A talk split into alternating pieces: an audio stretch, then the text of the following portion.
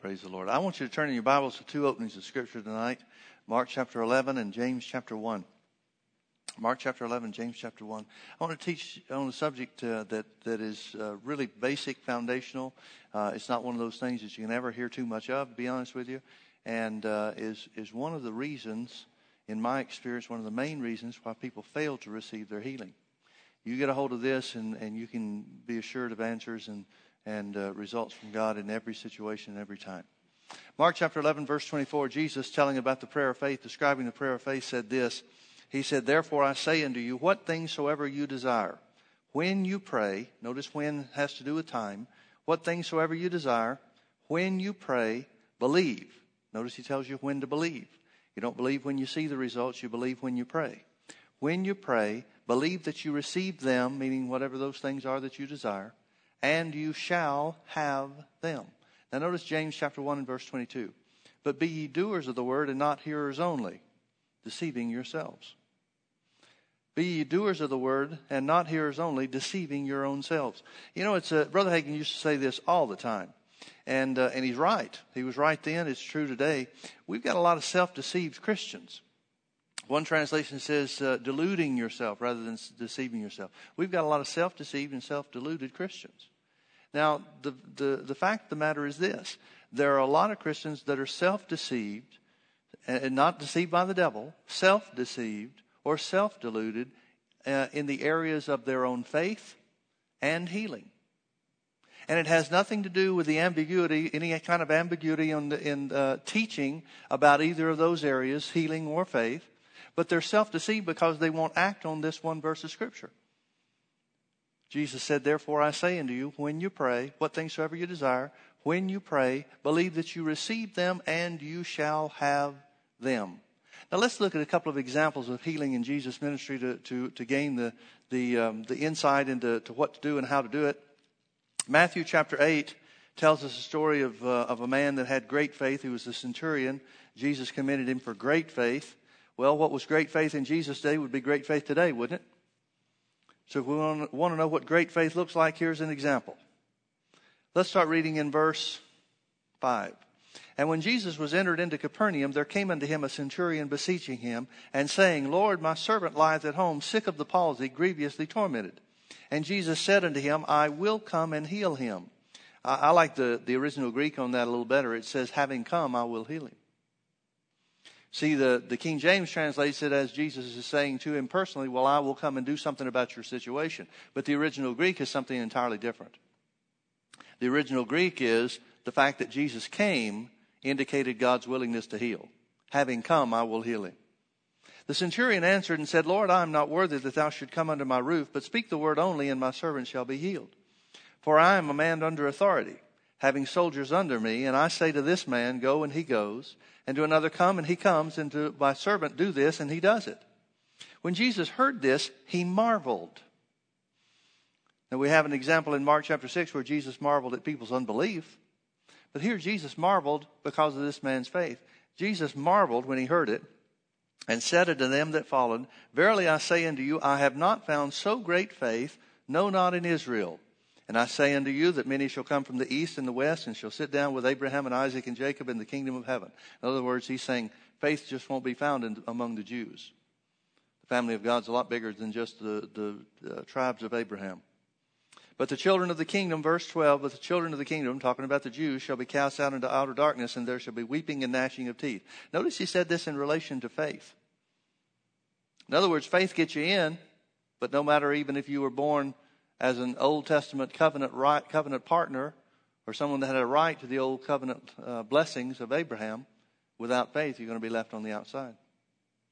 And Jesus said to the centurion, Go thy way, and as thou hast believed, please notice that phrase, and as you have past tense believed, so be it done unto thee. And his servant was healed in the self same hour. Now, the thing that makes this great faith and the thing that we need to take uh, notice of is the centurion, and, and I should stop and say this.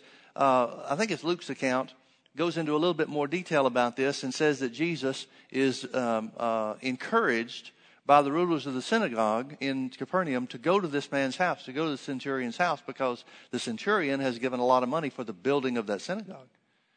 Well, you know the Old Testament blessing, Old Testament uh, statement that God made to Abraham I'll bless those that bless you and curse those that curse you.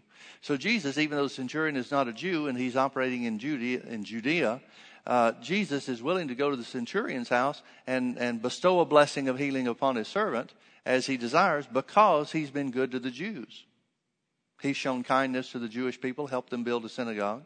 Should have been able to build their own synagogue, but nevertheless, the centurion had a hand in it. And so Jesus is willing to go to his house and starts on his house, starts on the way to his house. But the centurion hears that he's coming apparently and sends out a servant halfway and says, wait a minute, you don't, that's not what I was after. You don't have to come to my house. I'm not worthy that you should come to my house. Just say the word and my servant will be healed. And that's when Jesus, uh, Matthew leaves out that little bit of uh, extra detail in here, but it comes to the same point, and that's where Jesus marvels because of his great faith. But the important thing is this great faith says, All I need is the word. And, folks, that's always what great faith does. Great faith always says, All I need is the word. Just give me the word, just say the word. Now, at this point, the centurion had no reason to believe that Jesus had said the word that would cover his case because he's healing people individually. He's healing them according to their presence at his meetings or, or the, the things that they petition him for as they come to him and so forth. So there's been no blanket statement made that would cover the centurion's uh, need for healing for his servant. So he needs to hear something. He needs something to be said that he can rely on and put his faith in. But his faith is whatever Jesus says, because Jesus has authority over sickness. He's proven that by the works that he's already done in Capernaum. If that weren't the case, the centurion wouldn't have sent anybody to him. Jesus wasn't healing people. There's no reason for the centurion to send to him a petition for healing for his servant. So he's heard about what Jesus has done. So he recognizes Jesus has authority over sickness and disease. So all I need is Jesus to say the word. Apparently, speaking the word had something to do with the healings that he had heard about. If all he had heard about was Jesus laying hands on people, and he thought the power was by physical touch of Jesus, then he wouldn't have said, Don't come to my house. Right? He had to have heard something that caused him to believe that Jesus had authority over sickness and disease through his words and not just through laying on of hands or physical touch or some other means. If the only healing that Jesus had heard about was the guy that uh, uh, that was uh, born blind and Jesus spit and made clay on uh, the spittle and, and rubbed it on his eyes, then he would have said, "Come spit on my servant." Right? Faith comes by hearing, hearing by the word. That's the only thing he would have had a reason to believe for. So something about what he's heard about Jesus has caused him to realize and caused him to conclude that Jesus had authority over sickness and disease, and all it takes is a word from him.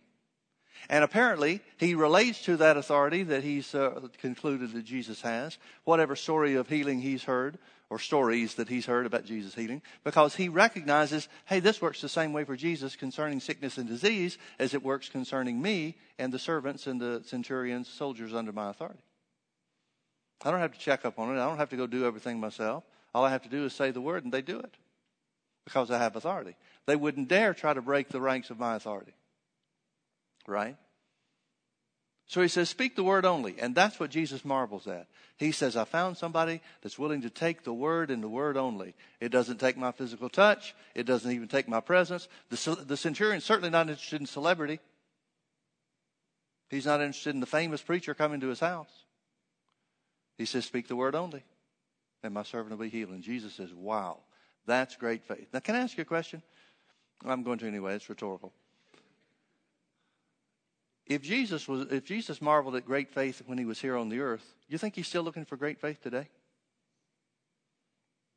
Let me ask it another way. Isn't this what Jesus wants things to be like? Well, certainly it is.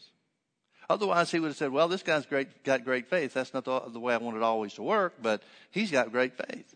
But he marvels. He says, man, that's what I'm looking for from the east to the west. Not just among the, the people of Israel, but from the east to the west. And so he gives him the word that he's looking for. He said, Go your way, and as thou hast believed, be it done unto you. As thou hast believed, be it done unto you. Jesus did not even say, Okay, I speak healing to your servant now. He said, As you, as you've believed be it done unto you. Well, what did he believe? All Jesus had to say the word, and his, uh, all Jesus had to do was say the word, and his servant would be healed. So Jesus just says, okay, just like you believe for. Let it be like that. Jesus doesn't even go into a discourse about, well, okay, now here's how God wants it to be. He says, as you believed, you're the one that initiated this, you're the one that's believing something, as you have believed, be it done unto you. What if the centurion had only believed for his servant to get better a little bit, but not to get completely well? What if he believed for him to, if, if this uh, palsy condition that he was in was causing an inconvenience, what if he just believed for the symptoms to, to, to improve, but not to be healed totally? How does Jesus know?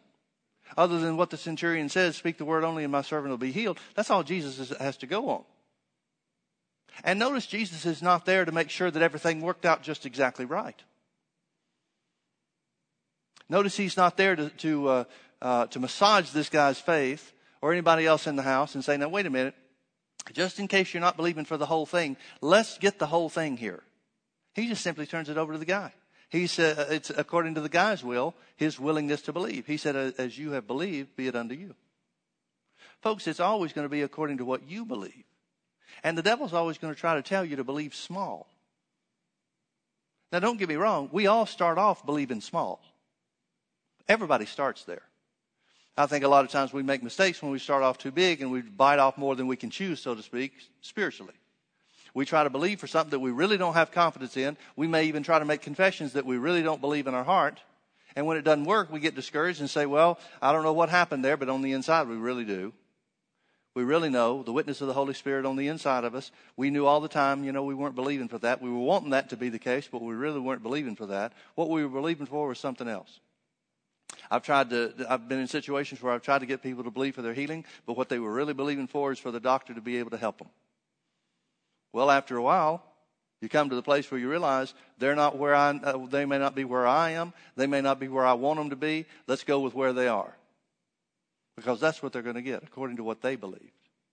But Jesus, again, identifies great faith as speak the word only. All I need is the word. All I need is the word. Jesus, you give me the word, I'll take care of the rest. I'll take care of the believing part. I believe your word is true. You just speak the word only. Now, let me show you another example over in John chapter 4. John chapter 4 is a totally different situation in respect of where the people that desire healing are at.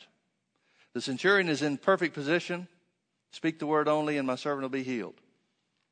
John chapter 4 is the healing of the nobleman's son, and man, he is on the other end of the spectrum here.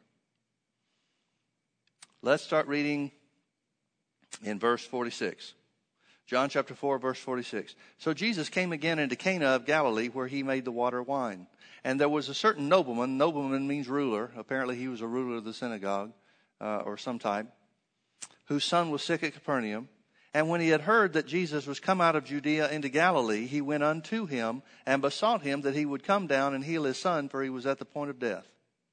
Then Jesus said unto him, please notice Jesus' words to this man. Jesus recognizes that there's something different about this guy. This is not like the centurion came and said, speak the word only. This guy says, come to my house and touch my son so my son won't die.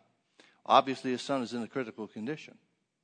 You can understand the desperation of a parent who has a child in this place. But Jesus recognizes that there is something missing in this situation.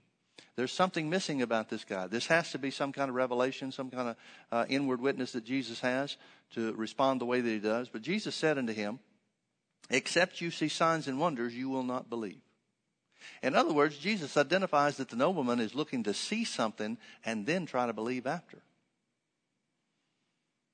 He's looking for Jesus to come to his house, work some kind of healing miracle on his son, and then he'll believe. And Jesus knows it doesn't work that way. Again, remember we referred to it just a little bit ago in Mark chapter 6. It says in Jesus' own hometown of Nazareth, he could there, Mark 6 5, and he could there do no mighty work. He didn't have any blind eyes open in Nazareth. He didn't have any lepers healed. He didn't have anybody that was crippled to be able to walk. He could there in Nazareth do no mighty work. Doesn't say he wouldn't, it says he couldn't. Look it up for yourself if you don't if you're not aware of the scripture. Look the, look the Greek words up. They really mean that he couldn't. It doesn't say that he wasn't or was unwilling to. It says that he was unable to. And some people stop right there and say, well, now, wait a minute. Jesus was the Son of God. He can do anything. Apparently not. If Jesus could do anything, and the Bible says that he couldn't do any mighty work in Nazareth, then the Bible's a lie, and we have no hope of finding out how Jesus really works. The Bible's either true or it's not. The Bible says he couldn't do anything in Nazareth. Any big thing in Nazareth, at least. The only thing he was able to do was lay his hands on a few folks with minor ailments and get them healed. And he marveled because of their unbelief. So he went round about their cities and villages teaching, trying to inspire people to believe, get them to encourage them to believe by telling them the truth. But he couldn't do anything in Nazareth. Why? Because they wouldn't believe. Here's Jesus in the same situation or a similar situation with the nobleman. He says, unless you see something, you're not going to believe. So the man obviously is not in faith. What's Jesus going to be able to do for the son when the father is in unbelief? Nothing. Not a thing. So here's a, here's a, a textbook case of how to get somebody from unbelief into faith. Because we know Jesus winds up healing the son. How do you get somebody from unbelief into faith? You may be in a situation where you're thinking, well, I want to believe, I want to believe, but I can't believe, or I've tried to believe, or whatever. If you want to find out how you are, can get from one place to another, from unbelief to faith, here's the answer. It works for everybody, and it works every time. Are you out there? Jesus said, Except you see signs and wonders, you will not believe. He didn't say you can't believe, he said you won't. So Jesus, or the nobleman, answers and says, Sir, come down, ere or else my child will die. You can see what he's trying to, to, uh, what he's hoping for. He's thinking that unless I can get Jesus in my house and touching my son, my son's going to die. Now, what does this man know? He knows that Jesus has healed people by touch.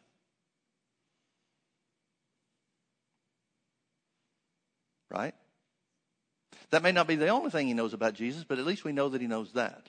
Jesus has healed people by touch. Now, the fact that Jesus has healed people by laying his hands on them or touching them physically in some way or another may be the reason why this guy thinks that that's all there is to it.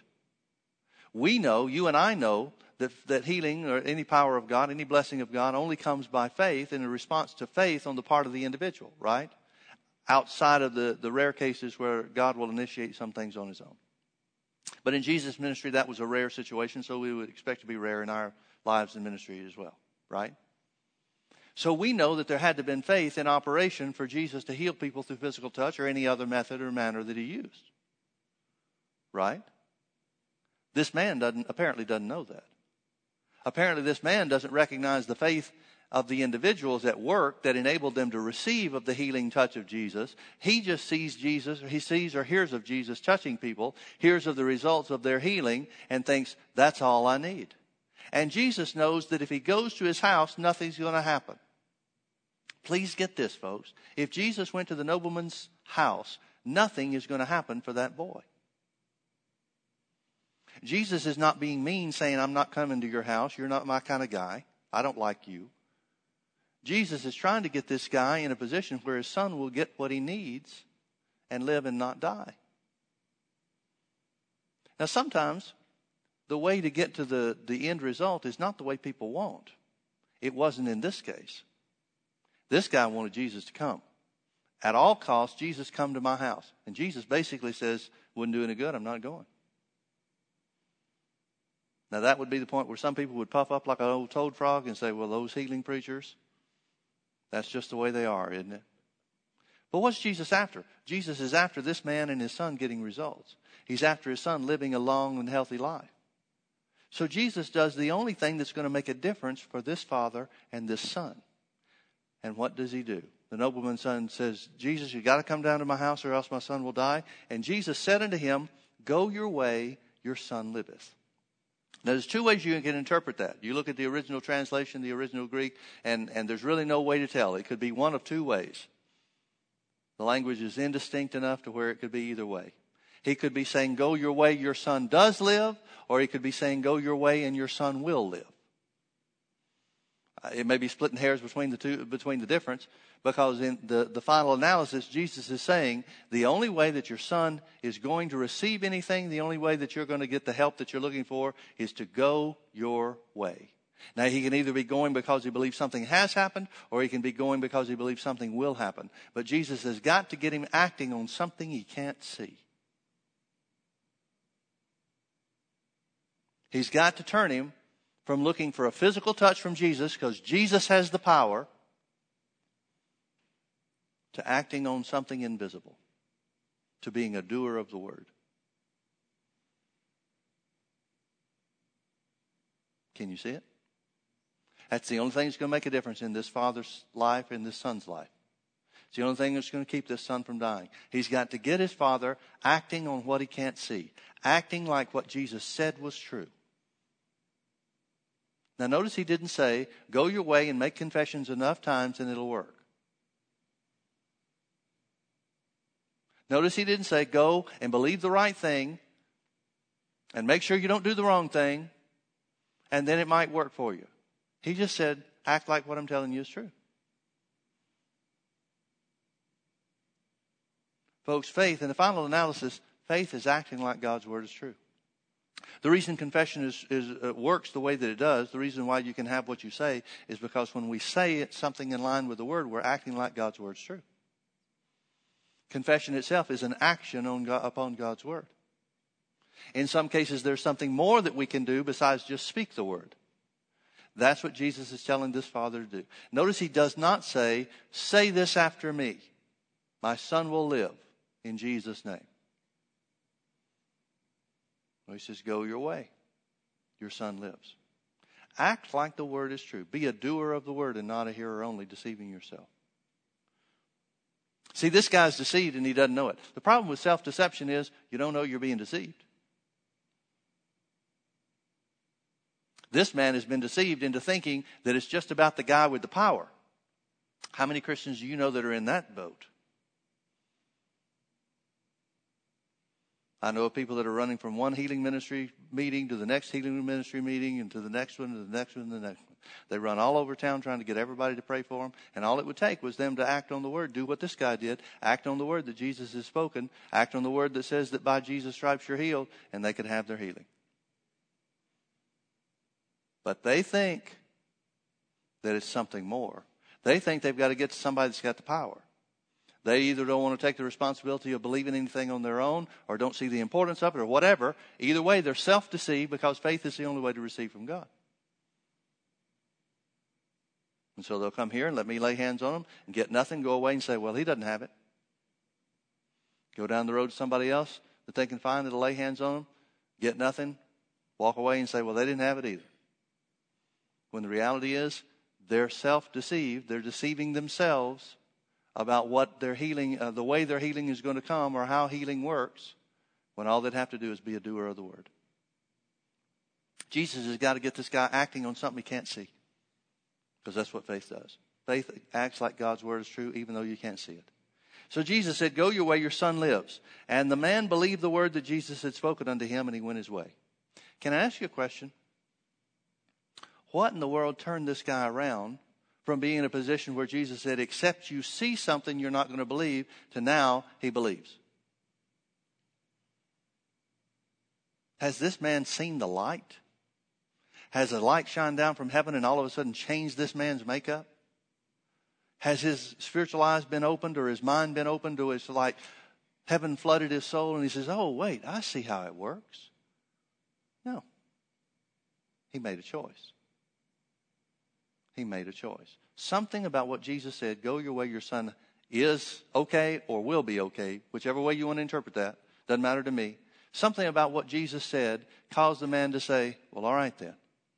I don't need Jesus to come to my house after all. I personally believe Jesus said, Go your way, something has happened. Now, whether that was the case, in fact, we know that it's not the case. If we read a little bit further, we know that something has not happened yet. But God, uh, Romans chapter 4 says, calls things that be not as though they are. Jesus says something as if it's already happened, but yet it hasn't happened yet. Well, what's going to cause it to happen? The man believing and acting on what he can't see. Folks, that's how faith works. That's how God's word works.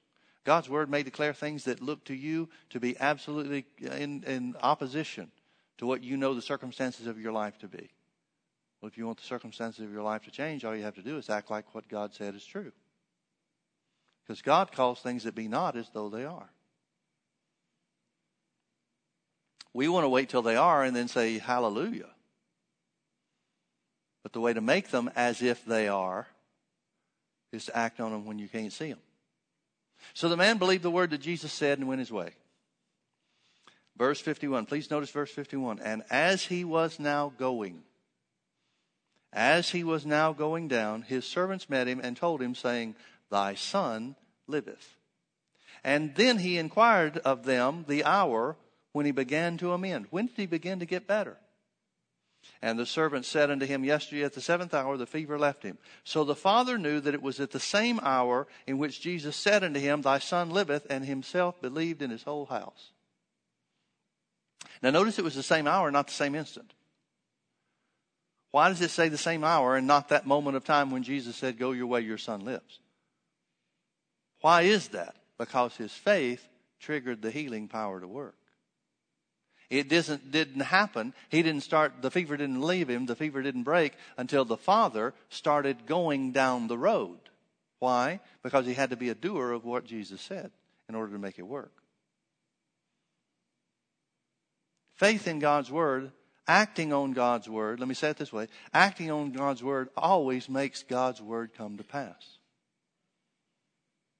Let me show you another example. Look with me over to Luke chapter 17. Luke chapter 17.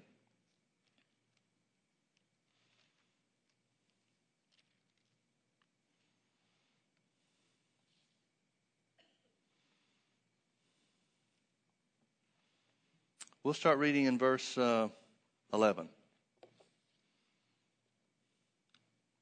And it came to pass as he, Jesus, went to Jerusalem that he passed through the midst of Samaria and Galilee. And as he entered into a certain village, there met him ten men that were lepers, which stood afar off. And they lifted up their voices and said, Jesus, Master, have mercy on us. Now, what do they know about Jesus? They're not crying out to everybody for mercy. What do they know about Jesus? They know that Jesus has healed people. They know that Jesus has shown mercy, healing mercy on people. I don't think they're saying, Jesus, just bless us. We're about to die and rot away. Mercy has to refer to their healing, doesn't it? So they've heard about Jesus showing healing mercy on others, or else what are they calling out to him for that for themselves in this case? Jesus, Master, have mercy on us. And when he, Jesus, saw them, he said unto them, Go show yourselves unto the priests. Now you got to know a little bit about the Jewish law to understand what this is about. So let me just kind of catch up to, to speed on this. Every leper wanted to be healed. Every leper was commanded and uh, was really outcast from society. There were certain places where lepers would, would congregate, and people would come from town, sometimes family, sometimes just uh, benefactors that were trying to show mercy on, uh, on those that were in this grievous condition. It was an incurable disease. And so they'd come down to where they were and send food or send people with food and things like that and leave it far away from where the people were camped. And then the, after the people were gone, then the, the lepers would come out and, and take the food and, and water and whatever provisions they made back to, to where they were, back to their camp because of the contagiousness, the, the highly contagious uh, uh, characteristics of leprosy. Nobody wanted to be around. Nobody wanted to touch anybody and that type of thing. Consequently, lepers were forbidden by the Jewish law, the law of Moses, to come and have contact with anybody. That's why they're standing afar off and crying to Jesus from the hillside. They can't come down to where Jesus is and say, Jesus, lay your hands on us. They're crying out from afar because they can't mingle. They can't mix with, with society. And so they're outcasts. And so a leper certainly wanted to be healed, and a leper certainly wanted to be uh, proclaimed as healed. And sometimes uh, when leprosy would first begin, it was a progressive type thing. When leprosy would first begin, people would hide it. They would hide their condition. They didn't want anybody to know. Now, certainly they're putting other people at risk, but they were more concerned for their own um, selfish desires and stuff like that than they were the well-being of others. And so, if anyone was ever declared or found out to be a leper, they had to go to the, the outcast locations or whatever. And the only way they could ever leave that place and come back and enter society is if they presented themselves to the priest for the priest to examine them head to toe and make sure there were no leprosy, no signs of leprosy left in their body. Otherwise, somebody could just come away and have something covered up and say, "Well, I'm healed," and you know, get back in society and and you know, cause other people to catch their contagious disease. So go show yourself to the priest was something that took place after a leper was cleansed and only if a leper was cleansed. Because he was not allowed to be in contact with the priest anymore. He was allowed to be in contact with anybody else unless he had been healed of his disease. So Jesus saying, go show yourself to the priest. Every leper knows this. Every leper in, in uh, um, Israel knows about this. They know what's contrary to the law of Moses. They know what's allowed. If they, if they break the law of Moses and come into where other people are, everybody else has a right to, a, legal right to stone them and to, to take their lives. So everybody's well aware of what's going on on both sides of this issue. And so when Jesus says, go show yourself to the priest, he's saying, act like you've been clean or cleansed. Act like you're clean from your leprosy. In other words, act like something you can't see has happened. Act like healing that you can't see has already taken place. That's what go yourself, show yourself to the priest means. Act like something that you can't see has already happened. Healing. What are they going to do with that? Well, I guess it depends on what they believe about Jesus. I'm sure that that would have been a great place, at least in the modern day church, that would have been a great place to have a committee meeting. Now, let's talk this over. If we go to the priest in the condition that we're in now, they'll have us stoned. We'll never make it out alive. Who is this Jesus guy anyway? What did he tell us that for? Why didn't he tell it? Why didn't he raise his hand and wave from afar and say, Be healed? Because Jesus always tried to lead people into faith in one of two ways either get them to say what they believed in line with God's plan or act, take some physical action in line with the Word of God. So Jesus says, Go show yourself to the priest. And it came to pass. Please notice this. It does not say something happened instantly. And it came to pass that as they went, they were cleansed. Now, I've got another question. How far did they go? They go 10 steps? They go 50 steps? They go a mile? Did they get halfway to the priest? Did they get to the door of the temple? How far did they go? Well, I'm just like you. I want it to happen right away. So let's take three steps and make it work. Right? Jesus didn't say how far they'd have to go. Jesus didn't give him any information. He just said, act like you're healed. That's what go show yourself to the priest means. Act like you're healed. So that came to pass that as they were healed as they went. Then it tells us about one of them, verse 15, and one of them, when he saw that he was healed, turned back and with a loud voice glorified God. Notice he wasn't healed until after he acted like it.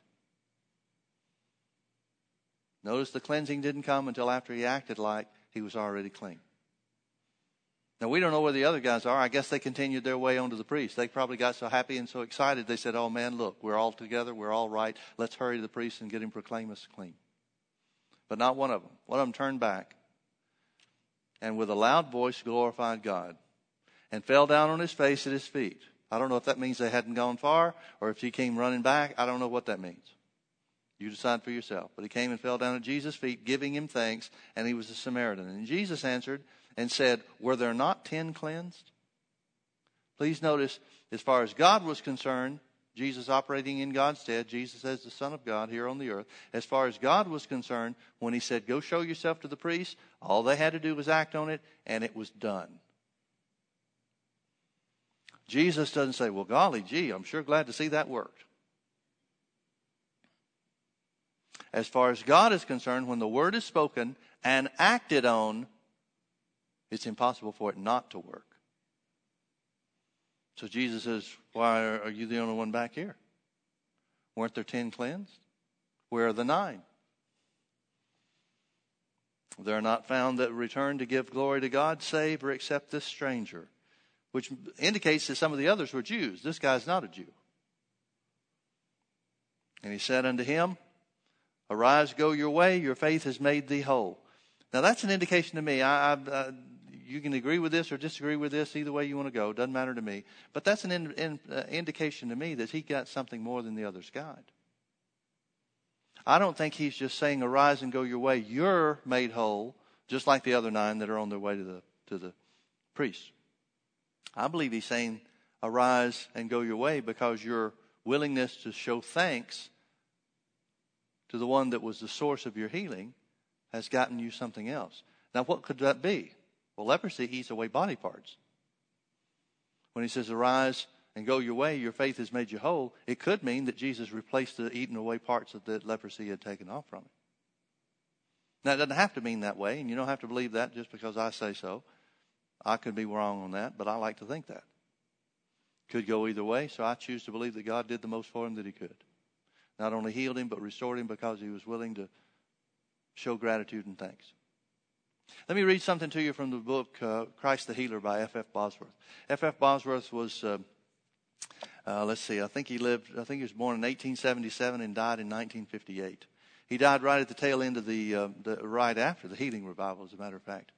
He was um, uh, 70 years old when the healing revival started. He had already retired from ministry, but when he saw the move of God taking place, he was a healing minister before that, prior to that, and had, had preached to, to thousands in uh, auditoriums all over the, the country and had done some things a little bit overseas too.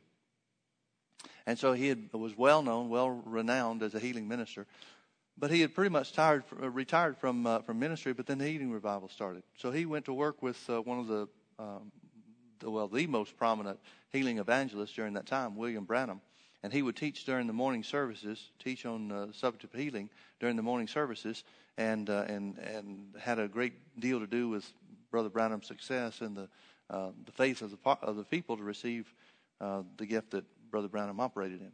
He wrote a book in 1924. He would have been uh, well, what is that? Uh, almost 50 years old, 48 years old, something like that, called Christ the Healer and uh, and he he wrote out these things. He had a radio program during uh, a certain portion of a certain time in his ministry, and he used some of these teachings on the radio, and and um, uh, it was uh, it was something that that was re- received in a tremendously successful manner, and uh, and there were thousands and tens of thousands and perhaps hundreds of thousands of people healed through both his uh, ministry, his um, convention center, meeting hall type ministries uh, for many years and into the radio and so forth.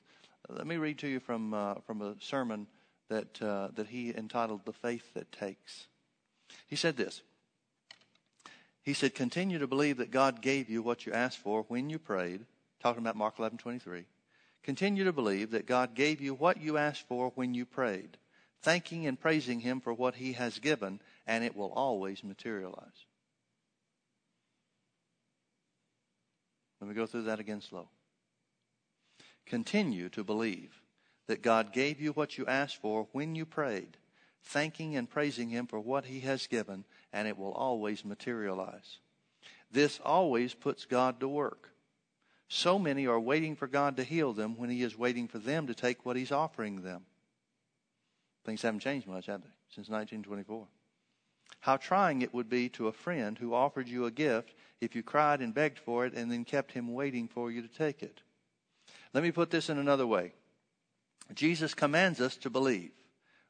We, uh, uh, I'm sorry. Jesus commands us to believe we have received the things we pray for at the time we pray and before they take visible form. It is clear that they exist in two forms. First, invisible, afterward, visible. First, believe that you have received them in their invisible form, and you shall have them in their visible or material form. We have them first in the faith realm, afterward in the sense realm.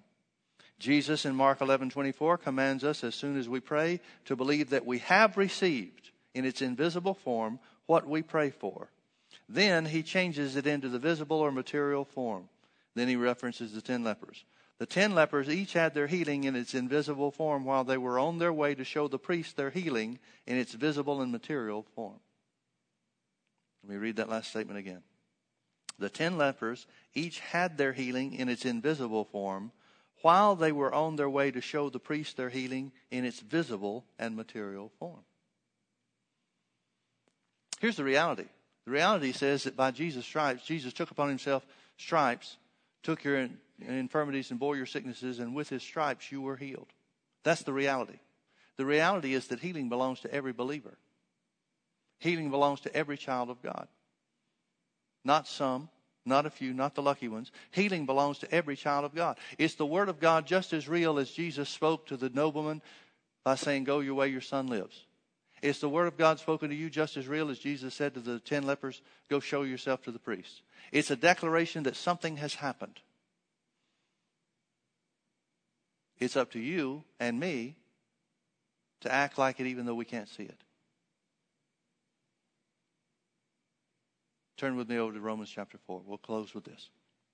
Romans chapter 4, talking about Abraham's faith. Abraham is the father of faith. In other words, he's our example of faith that the church is to follow. Verse 18, who, speaking of Abraham, against hope, that literally means he had no natural circumstances to hope in concerning God's promise of a child, who against hope believed in hope that he might become the father of many nations. He believed in hope. Well, what hope? He had to have some kind of information to believe in something that he couldn't have, uh, didn't have any circumstances to, to confirm. So why did he believe in hope that he might become the father of many nations? Because God had said, he believed according to that which was spoken, so shall thy seed be. So he put his hope not in the circumstances that he could see in his body, not in the condition of his flesh, not in the condition of his wife's flesh, what his body was able or not able to do and function according to. He put his hope in what God had said, so shall your seed be. That's when God told him to look at the stars of the sky and count them. He said, I can't, too many. He said, so shall your seed be. So that's what he put his hope in. God told him that he'd have children. He told him he'd have a multitude of children. So without anything, any natural physical circumstance to confirm it, he chose to believe that what God said was true. So then how did he act? That's good. That's a good start. But it's just hope. It's just hope. If he doesn't act on it, if he's not a doer of what he's heard, then he's going to be self deceived, just like so many other people are in concerning their faith and their healing. So what did he do? Verse 19, and being not weak in faith. By the way, folks, that's a choice. That's not a chance, that's a choice. And being not weak in faith. In other words, he chose not to be weak in faith by considering not his own body now dead when he was about a 100 years old, neither yet the deadness of Sarah's womb. It doesn't say that he denied the circumstances in his body, it says he didn't consider them. In other words, he didn't let the facts of his flesh and the facts of his wife's flesh and what's going on in their bodies or not going on in their bodies, he didn't let that change his choice to believe in what God said. Verse 20. But instead, he staggered not at the promise of God through unbelief. I like the American Standard on this. He said, But looking under the promise of God, he staggered not, but was strong in faith. So it tells us what he didn't look at. He didn't look at the circumstances or the situation in his body. And it tells us what he did look at instead. That's what it means to look at or to consider. He didn't look at the condition in his body. He looked at the promise of God instead. And was strong in faith. That's a choice. It's a choice not to be weak instead of making, instead to make the choice to be strong. But was strong in faith, giving glory to God. Now that goes back to what Brother Bosworth said. Continue to believe that God has given you what you asked for when you prayed, thanking and praising Him for the answer, and it will always materialize. Not sometimes, always. Abraham staggered not at the promise of God through unbelief. Again, looking under the promise of God, he staggered not through unbelief, but was strong in faith, giving glory to God, and being fully persuaded that what he, God, had promised, he, God, was able also to perform. Folks, I got to tell you, being fully persuaded that God can do what he said is easy.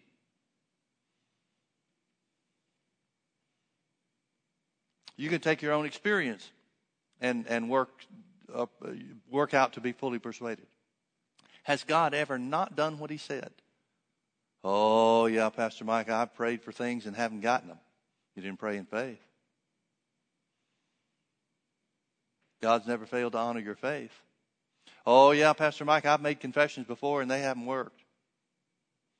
You liar. I don't doubt that people have made confessions, but they haven't stuck with them. God has never failed to honor his word for you or me or any other human being on the face of the earth. So, how hard is it to believe that God can do what He said? I like to look at it this way if God wasn't going to do what He said, why did He say it? The fact that He did say, say it is proof that He can do it. That's all it says Abraham uh, stuck with. Abraham was strong in faith, doing two things. Number one, giving glory to God. In other words, he was continuing to thank and praise God for what he believed he had, believed God said. For what God had said to him, he believed he received it and thanked God for it before he saw it. And secondly, he was fully persuaded that what God had said, he was able also to perform. Folks, if God doesn't keep his word, we're sunk. We got a lot more to concern ourselves with than the condition of our flesh. If God's word is not true, we deserve hell. If God's word is not true, then we don't have a Savior. If God's word is not true, then we're not redeemed. But oh, thank God his word is true. But be ye doers of the word and not hearers only, deceiving yourselves. Deceiving yourselves. You know, the devil, the only thing the devil can do is try to talk you into giving up. That's all he's got. And that's a choice. The only thing he can do is talk to you and tell you it's not working, it's taking too long. You know that if it was working, it would have worked by now. Maybe it would work for somebody else, but you don't have enough faith or whatever else he tells you. Something along those lines, but it's always about the same thing. Look at your body, look at the way you feel. You can't see a difference in visible form, so therefore it can't be real. When faith, God demands that we act as if something invisible has already occurred. Jesus took your infirmities and bore your sicknesses, and with his stripes you were already done, healed. All you got to do is act on it. Let's all stand. Continue to believe that God has given you what you asked for when you prayed, thanking and praising Him for the answer, and it will always materialize. I love that statement. Let's lift our hands and thank God for His word. Thank you that it's coming to pass on our behalf. Oh, Father, it's so good to be healed. Thank you for our healing. Thank you that Jesus took our infirmities and bore our sicknesses, and with His stripes we were healed. Thank you, Father. No matter what it looks like in our body, we choose to be like Abraham and consider not the condition of our body, but instead we look under the promise of God, the promise that we were healed by the stripes of Jesus. We refuse to stagger at the circumstances but instead, we choose to be strong in faith, giving you glory. We do that now, Father. We thank you and we praise you for our healing. We thank you that it is done. We thank you that healing is ours. It may be in invisible form, but it's still ours and it's still real. It's still true. It's just as true. It's even more true than if we saw it with our natural eyes. Thank you, Father, that because we believe it, because you said it, we thank you, Father, that we shall have it. It shall materialize. In Jesus' precious name, amen. Amen. Amen. Well, God bless you. Thank you for being with us. Have a great week.